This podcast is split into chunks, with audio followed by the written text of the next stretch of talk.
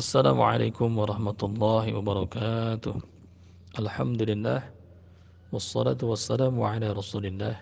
أشهد أن لا إله إلا الله وحده لا شريك له وأشهد أن محمدا عبده ورسوله لا نبي بعده.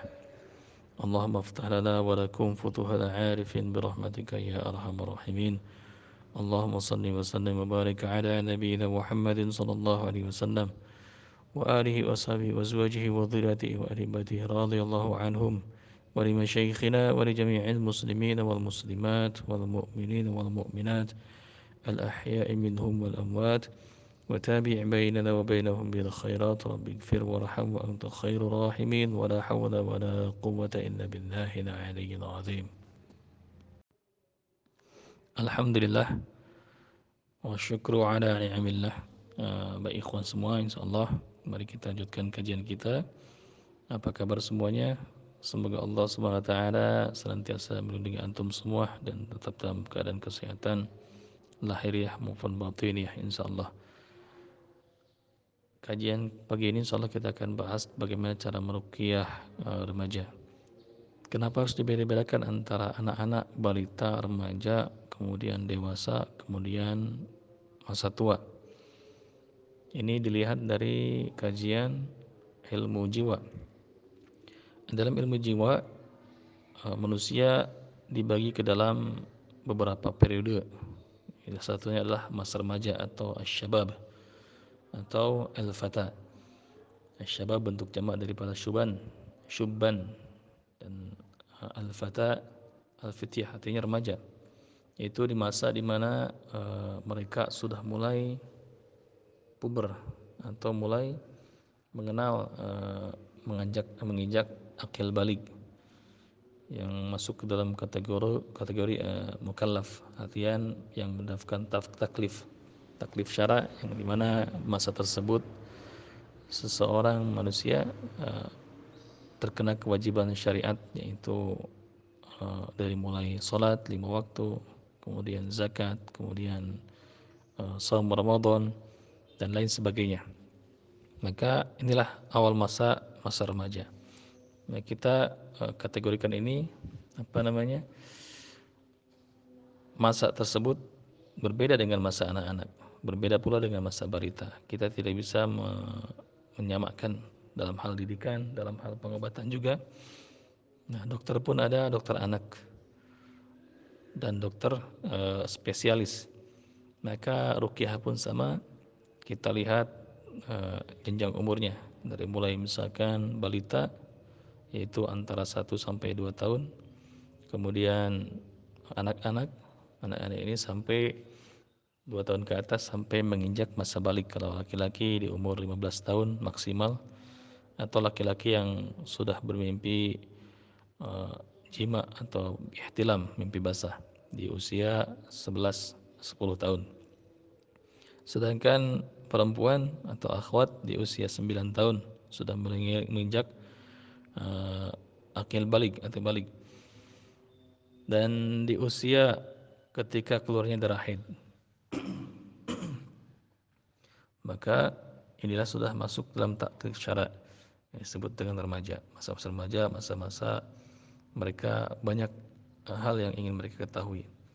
Maka kita sebagai orang tuanya, sebagai kakaknya barangkali atau anggota keluarganya. Jangan sampai membiarkan mereka mencari tahu atau mencari guru atau mencari suri toladan selain daripada baginda Nabi SAW dan terutama di keluarga kita sendiri.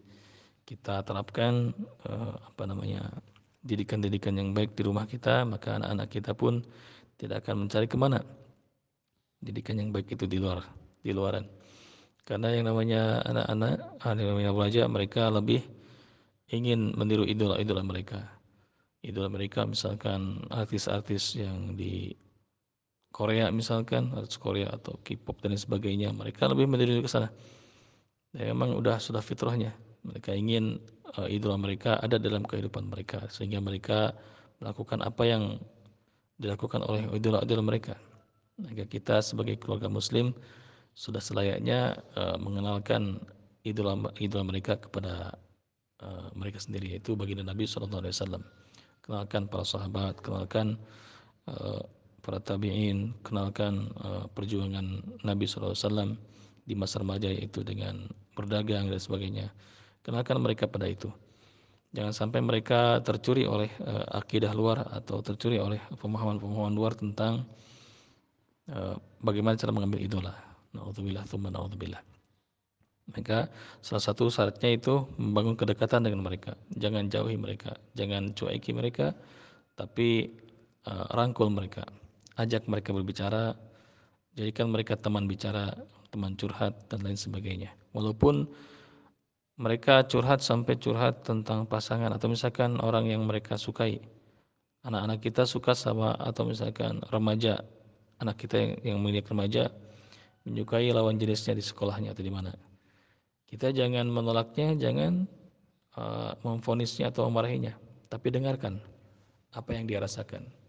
Dengarkan. Jangan sampai dia curhat kepada teman-temannya, kemudian saran-sarannya, saran-saran buruk dari teman-temannya dilakukan yang namanya teman itu uh, saling pengaruh dengan temannya maka kita harus jadi teman yang terbaiknya di rumah sehingga mereka tidak mencari teman lagi di luar rumah karena apa pun mereka adalah uh, darah daging kita anak kita dan generasi keturunan kita dan yang kelak nanti akan menegakkan hujah di ambil akhir uh, untuk kita di hadapan Allah Subhanahu taala.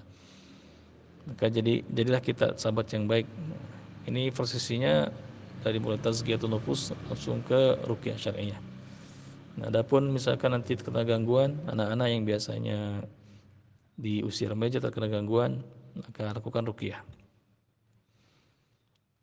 Sebulan yang lalu uh, kami pernah merukyah ada seorang anak remaja di usia uh, agak dewasa sedikit ya.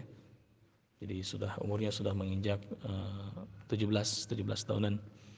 Anak laki-laki dia hobi uh, main game main game dari mulai sore menjelang asar sampai malam bahkan sampai jam setengah dua malam setengah tiga malam terus dengan handphonenya tidak pernah terputus setiap malam. Hingga suatu saat suatu malam dia bersama teman-temannya di area yang agak sepi main game.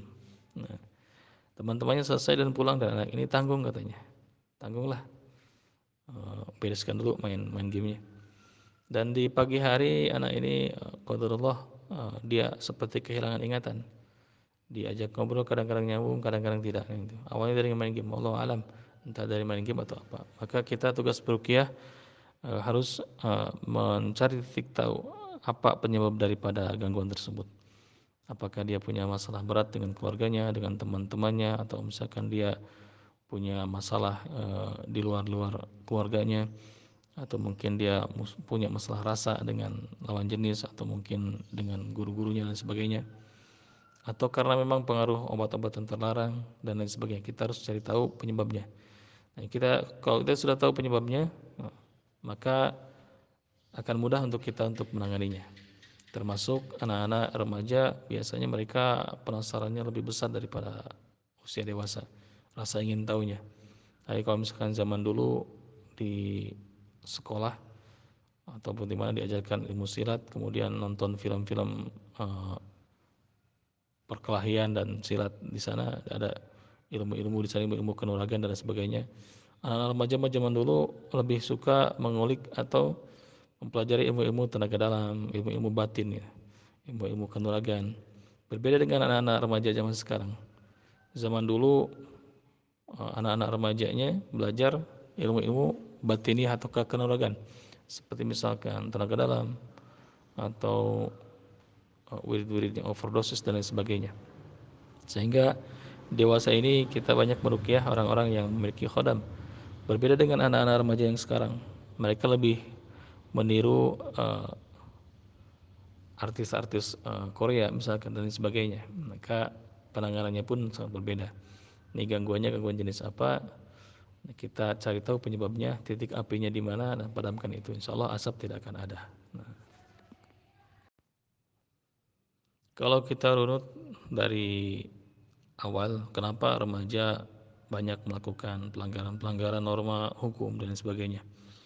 Maka remaja oh, darahnya darah muda itu apa namanya mereka lebih tidak suka diatur. Mereka inginnya menang sendiri. Bahkan mereka merasa diri sudah dewasa padahal masih anak-anak menurut pandangan kita sebagai orang tuanya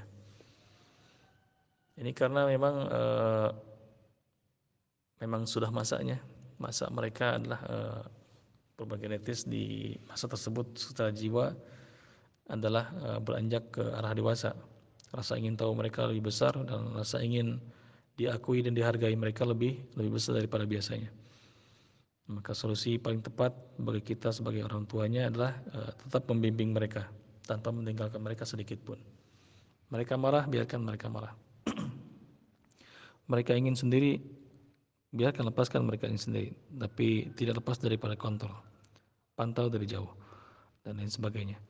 Jangan sampai mereka terjerumus kepada hal-hal yang buruk kita kenalkan dulu akan syariat ini. Akan haramnya khamr akan haramnya pergaulan bebas akan haramnya ikhtilat campur baur laki-laki perempuan akan larangan agama tentang khalwah berdua-duaan antara lawan jenis larangan agama tentang khamr minuman keras dan lain sebagainya narkoba larangan agama tentang meninggalkan kewajiban syara.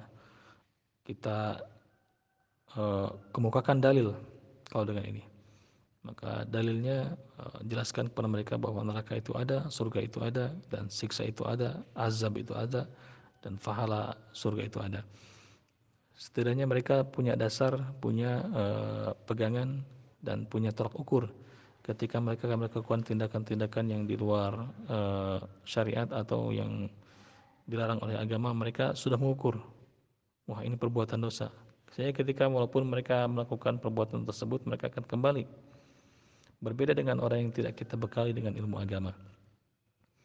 Mereka melakukan perbuatan dosa karena menyadari bahwa perbuatan dosa tersebut uh, bukanlah dosa. Kadang-kadang ah ini cuma dosa biasa lah gampang pakai istighfar padahal dosa-dosa itu dosa-dosa besar misalkan.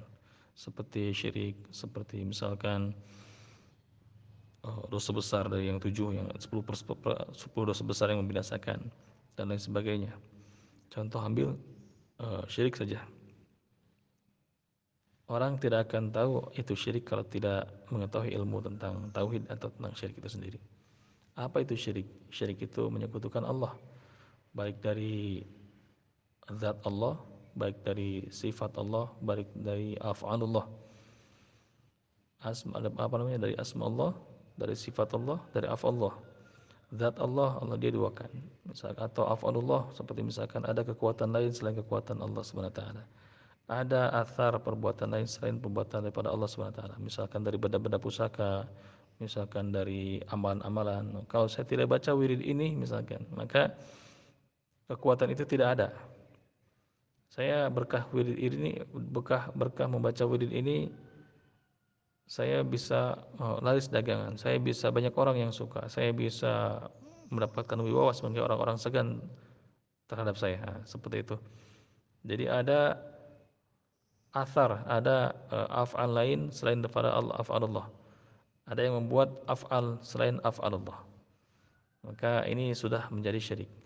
Sudah menjadi syirik bahkan kalau etikadnya berubah, seorang mengatakan bahwa uh, tidak ada Allah itu. Maksudnya tidak ada Allah uh, campur campur ikut campur dalam uh, apa namanya asar ini. Misalkan seorang punya benda pusaka atau punya wirid.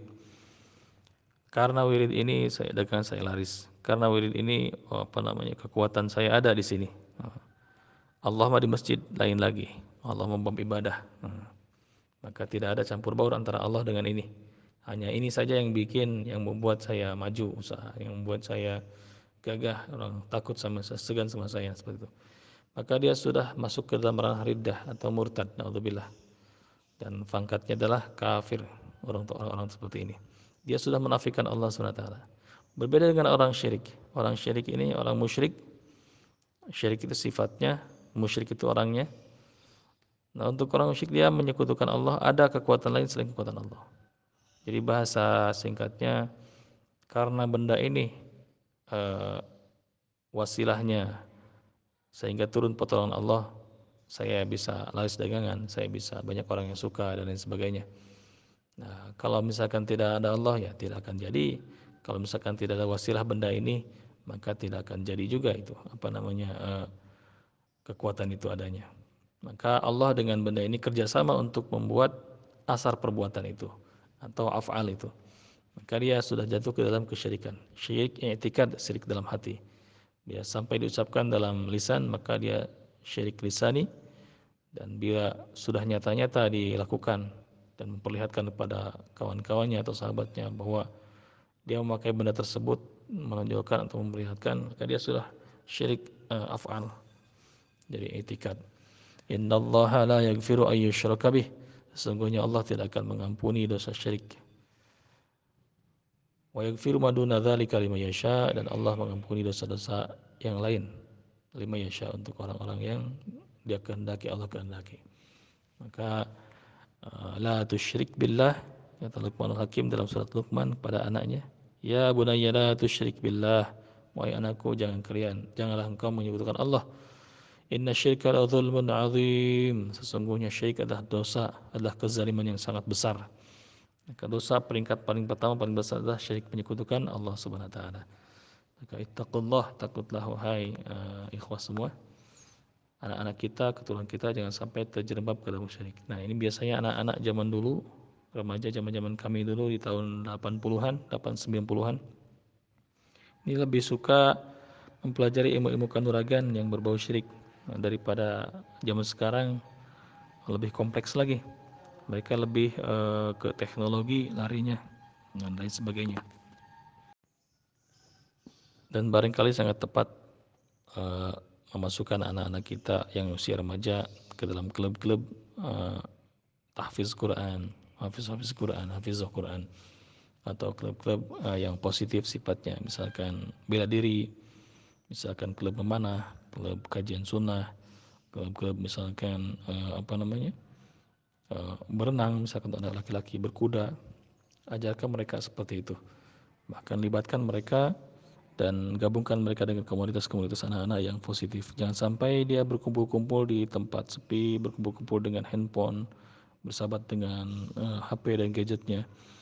Kenalkan mereka dengan agama agar mudah nanti uh, dalam hal rukyahnya. Bagaimana kalau sudah akut sekali, susah diatur. Kemarin uh, kita mendapatkan WhatsApp, uh, bagaimana saya ini uh, dia kecanduan main game online katanya. Bagaimana cara menanggulanginya? Ini kalau sudah akut sekali memang agak susah, tidak bisa kita uh, langsung rukyah karena rukyah ini butuh kerjasama antara yang dirukyah dan perukyah. Jadi tidak mungkin kita merukyah orang yang tidak mau dirukyah. Dan nanti ada penolakan ada penolakan dan ada amalan-amalan benteng sunnah yang tidak akan mereka kerjakan dan itu percuma. Maka cara terbaik adalah uh, dekati mereka terlebih dahulu. Apa mau mereka? Jadikan kita ini uh, sahabat bagi mereka. Nah, setelah kita masuk ke alam mereka masuk ke dunia mereka dan menjadi bagian hidup mereka sehingga mereka tidak mencari kawan lain selain di rumah bapaknya sendiri atau pamannya sendiri atau uh, ibunya sendiri maka di sana kita cara apa? Di sana kita mulai memerangi mereka. Tidak mengapa, misalkan mereka uh, suka main game, berikan handphonenya. Kita tidak bisa melarang mengekang mereka. Bahkan kalau kita kekang, kita tolak mereka di usia remaja, mereka akan melawan dan akan menyimpan dendam itu. Naudzubillah. Itu sifat setan. Kita jadikan diri kita sahabat mereka, masuk ke dalam alam mereka. Nah, setelah mereka misalkan uh, dekat dengan kita, maka ajak mereka ke klub-klub tahfiz atau rukyah terlebih dahulu. Katakan pada mereka, mau nggak diterapi Quran? Mau nggak dibacain Quran? Nah, misalkan mau, ya udah. Nah, kalau misalkan sudah akut, sudah arahnya ke arah junun atau gila, maka ambil darah di kepalanya. ambil darah di pundaknya, di tengkuknya, ambil darah di umur mugis di area kepalanya. Dibekam, ya. dibekam, kemudian mandikan air hujan. Ketika air hujan besar, kita turun ke luar mandi bersama anak kita. Mandi hujan, biarkan air hujan ini menetralisir apa yang ada di dalam uh, otak mereka atau pikiran mereka gangguan-gangguan itu. Di atas serap bumi, jangan sampai eh, jangan pakai alas kaki hujan-hujanan. Setelah itu rukyah sampai mereka mau uh, kembali ke jalan yang lurus artian jalan yang diajarkan oleh baginda Nabi SAW. masukkan mereka ke pondok namun kita harus hati-hati dan pilih-pilih pilih pondok pesantren jangan sampai mereka masuk pondok kemudian mereka dimasukkan ilmu-ilmu yang sifatnya batin lagi seperti dulu cari pondok pesantren yang mengajarkan Al-Quran cari pondok pesantren-pesantren yang mengajarkan ilmu-ilmu tentang bahasa Arab kemudian diajarkan pula uh, apa ilmu tafsir ilmu hadis uh, dan lain sebagainya. Ilmu fikih ilmu uh, tauhid terutama. Tadi pesantren seperti jangan sampai kita masukkan pesantren anak-anak kita ke pesantren kemudian mereka keluar dan menjadi dukun. Banyak sekali anak-anak pondok yang keluar kemudian menjadi dukun. Allah Adam kita tidak tahu apa yang mereka pelajari di pesantren tersebut nah, namun kita tetap berhusnuzon terhadap kiai dan pondok pesantren tersebut hanya saja kita harus hati-hati dan waspada. Kita lihat lulusan-lulusan pesantren tersebut jadi apa mereka? Apakah mereka jadi pribadi-pribadi tangguh? Uh, sebagaimana yang Nabi harapkan dari syabab ini dari para muda-mudi ini? Apakah mereka menjadi ahli-ahli wirid dan kemudian menjadi dukun? Apakah mereka menjadi hafiz-hafiz Quran? Apakah mereka jadi calon-calon pemimpin? Nah, kita perlu tahu uh, lulusannya. Nah kita lihat lulusan-lulusan dari pesantren tersebut. Waliyahzubillah dan setelah kita dekat dengan mereka kita close dengan mereka maka ajarkan mereka rukyah mandiri. Ini yang sangat penting. Ajarkan mereka rukyah mandiri ajarkan mereka pemahaman tentang bahayanya syirik tadi. Ajarkan kepada mereka eh, kenalkan kepada mereka eh, bahayanya menggunakan sihir bahayanya jauh daripada Allah SWT dan ajarkan kepada mereka amalan-amalan benteng sunnah seperti zikir pagi petang seperti uh, Al-Baqarah, kirat Al-Quran, hafal Quran, keutamaannya dan sebagainya. Ini sangat penting sekali ajarkan. Kalau misalnya kita tidak mampu mengajarkan, maka kita antarkan mereka kepada ustadz-ustadz yang uh, cocok dengannya. Uh, bawa mereka kenalkan dengan komunitas atau uh, grup atau halakoh-halakoh iman yang kita sudah tahu uh, apa namanya kajian yang dikaji di dalamnya kemudian uh, pelajaran yang dipelajari di dalamnya dan lain sebagainya. Nah, ini untuk uh, langkah perlindungan terhadap anak kita. Dan ketika mereka mendapatkan sihir, mereka dengan mudah untuk menepisnya. Seperti misalkan anak-anak remaja, akhwat misalkan terkena sihir mahabbah dari laki-laki. Uh, sekitar uh, enam bulan yang lalu. Hari telepon uh, saudara dari Subang, katanya ini teman anaknya di teman keponakan di pondok di Tasik itu terkena sihir. Sihirnya apa? Sihir eh, mahabbah. Dia menyebut-nyebut nama laki-laki yang satu pondok, cuman asrama berbeda laki-laki sebelah sana. Nah, berarti sangat rentan sekali e, mereka mengamalkan sihir dan bagaimana cara menyihir orang-orang yang memang mereka harapkan untuk menjadi pendamping hidup dan sebagainya. Maka kita ajarkan rukyah, kita ajarkan uh, bagaimana cara melindungi diri dari itu semua, terutama uh, sebelum tidur, wudhu sebelum tidur dan sebagainya. Ini uh, apa namanya? Kalau sudah terjadi maka libatkan bidara, bisa dengan minyak bidara, masukkan ke dalam air segelas dan teteskan beberapa tetes, kemudian bacakan ayat Al-Quran, ayat rukyahnya dan minumkan. Ini efeknya luar biasa untuk sihir ini. Karena biasanya kalau untuk jenis uh, sihir di pesantren-pesantren anak-anak yang iseng santri laki-laki terhadap akhwat misal atau sebaliknya ini mudah dibatalkan batalkan sihirnya karena la yaflihus sahiru haythu ata tidak akan menang sihir dari mana pun arahnya jadi walaupun dia sekejam apa pun sihir hanya kita tidak tahu saja bagaimana cara penanggulangannya maka perlunya kita belajar rukyah syariah karena rukyah itu mudah mudah sekali tanpa harus melibatkan banyak uh, syarat dan apa namanya ritual. Cukup kita perkuat iman, uh, bangun kedekatan dengan Allah Subhanahu wa taala, kemudian kita pelajari beberapa ayat dan hafalkan dan mulai meruqyah. Tidak ada syarat yang lain kecuali bacakan saja, bacakan saja. Bacakan ayatnya ayat-ayat ruqyahnya sampai tuntas. Nah, di sana nanti ada reaksi-reaksi. Kalau misalkan positif ada getaran, ada misalkan muntah, ada misalkan ada mual panas dan sebagainya itu bagian daripada proses rukyah maka ada teknik namanya teknik-teknik dalam rukyah. Kita pernah bahas teknik tersebut di awal di grup ini. Teknik sentuhan, teknik pukulan, teknik usapan dan lain sebagainya. Nah, insya Allah kita bahas ulang kalau ada yang membutuhkannya insya Allah. Nah, jadi intinya untuk eh, anak-anak remaja, pertama bangun kedekatan dengan mereka. Jangan sampai kita jadi musuh bagi mereka. Kita selalu memalahi mereka, kita mengacuhkan mereka, bahkan kita yang seperti raja di rumah kita sendiri. Tapi jadikan mereka mitra, sahabat kita, sahabat teman curhat kita. Jangan sampai dia mereka ini cari mencari anak-anak kita mencari teman curhat di luar. Kita jadikan diri kita teman curhat mereka. Berusaha selalu mendengarkan. Teman curhat yang baik itu yang sering baik lebih banyak menerangkan daripada berbicara. Maka jadilah pendengar yang baik untuk anak-anak kita. Dengarkan apa yang dia keluhkan dengarkan apa yang dia rasakan, kemudian ikuti alur alam mereka dan sedikit-sedikit kita arahkan mereka ke arah agama, arah e, iman.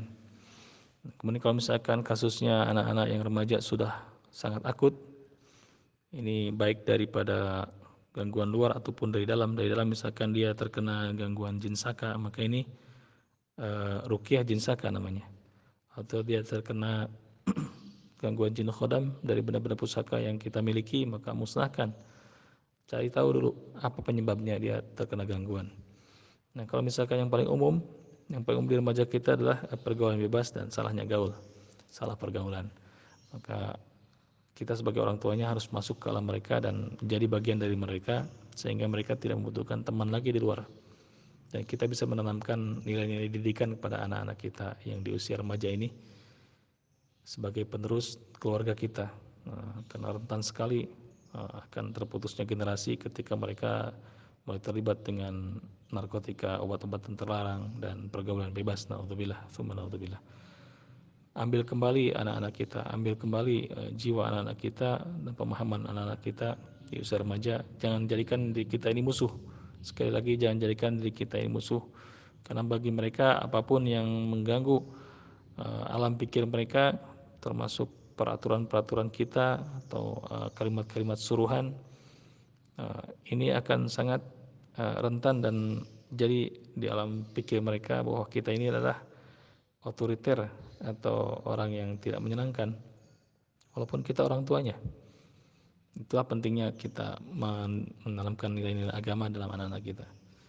Mungkin kita bisa membuat seorang atau anak-anak kita jadi seorang yang jenius seorang yang sukses di karir. Tapi untuk akhlak ini mau tidak mau eh, kita harus jadikan kita harus tanamkan agama ini kepada mereka di usia dini terutama usia remaja. Usia di mana mereka harusnya diam di pondok untuk belajar Quran belajar sunnah belajar uh, tentang adab dan akhlak setelah belajar tauhid. Bukan di luar dengan handphone dengan gadget dengan pergaulan bebas dengan kumpul-kumpul. Apalagi sekarang sekolah libur sekolah panjang libur mereka lebih banyak menghabiskan waktu di luar bermain-main. Maka seharusnya kita memasukkan mereka kepada uh, majlis-majlis ta'lim. Memasukkan mereka ke dalam halaqah-halaqah imam dan kajian-kajian agama atau pondok pesantren. Nah, itu dia. Nah, pasti mereka menolak. Nah, cara paling tepat adalah memasuki kehidupan mereka. Jadilah kita sahabat bagian dari hidup mereka insya Allah dan kita dan kalau untuk gangguan yang lain kalau misalkan di luar gangguan ini maka kita telusuri uh, penyebabnya cari tahu penyebabnya kenapa dia sampai seperti itu. Ketika kita tahu penyebabnya maka hancurkan penyebab itu. Musnahkan penyebabnya itu.